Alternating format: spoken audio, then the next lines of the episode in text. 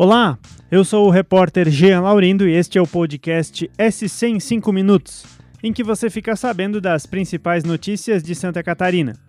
Vamos aos destaques desta sexta-feira, dia 17 de fevereiro de 2023.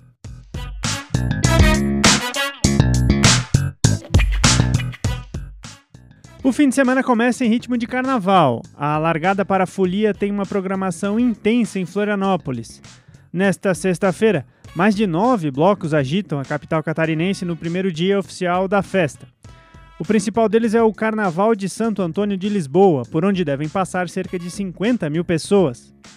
A programação tem ainda blocos no centro, em Jurerê e no norte da ilha. No sábado, a principal atração é o Bloco dos Sujos. A programação completa você confere no nsctotal.com.br.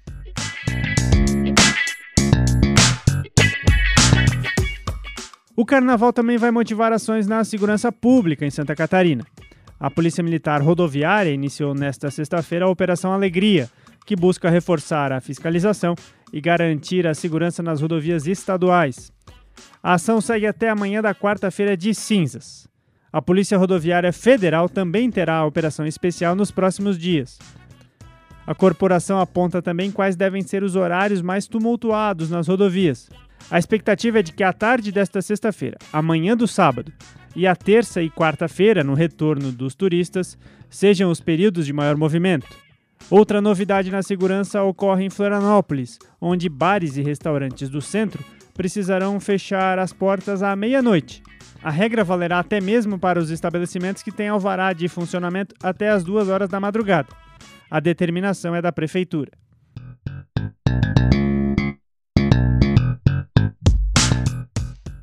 Outro assunto que movimentou a semana foi a Operação Mensageiro, que apura supostas irregularidades em contratos de coleta de lixo. O caso já resultou na prisão de sete prefeitos de cidades catarinenses. A última delas ocorreu nesta semana, com a detenção do prefeito de Tubarão, Juarez Ponticelli. A empresa que está no centro da investigação, a Serrana Engenharia, tem contratos no valor de pelo menos 14 milhões de reais com as cidades que tiveram políticos detidos. Os dados são do Diário Oficial dos Municípios e dos portais da transparência das cidades.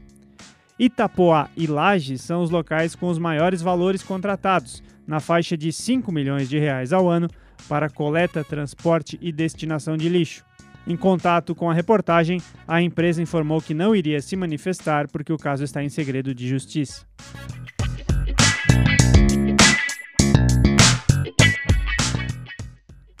Mudando de assunto, a penitenciária em que três detentos morreram após um incêndio nesta semana em Florianópolis tem falta de policiais penais. Segundo a juíza da Vara de Execuções Penais da comarca da capital, Paula Botke Silva, o local também tem superlotação. As informações são do portal G1 Santa Catarina. Segundo a juíza, o ideal é que a unidade operasse com 280 profissionais efetivos. Atualmente são 206. Em 7 de fevereiro, o local chegou a ser interditado por conta da superlotação. A penitenciária abriga quase 1.700 detentos, segundo dados atualizados em janeiro deste ano, mas a capacidade do espaço é para 1.387 presos. Isso representa a falta de 307 vagas na unidade prisional.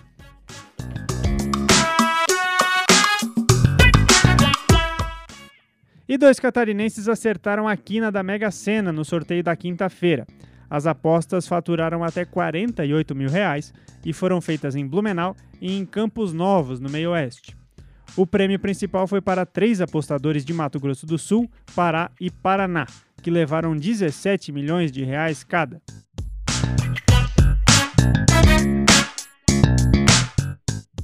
Para fechar a semana, tem o Campeonato Catarinense, que se aproxima da reta final. Na quinta-feira, o Havaí venceu mais uma, batendo o Atlético Catarinense por 2 a 0. Já Concórdia e Ercílio Luz ficaram no empate sem gols. Neste fim de semana ocorre a nona rodada. O jogo entre Criciúma e Figueirense é um dos destaques e tem transmissão da NSC TV.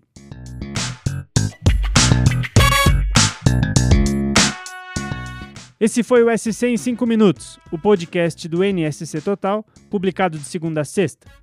A produção desse episódio é minha, Jean Laurindo, a captação de áudio é de Gilberto Pereira, A edição de som é de Luísa Lobo e a coordenação é de Carolina Marasco. Essas e outras notícias você pode conferir em nsctotal.com.br.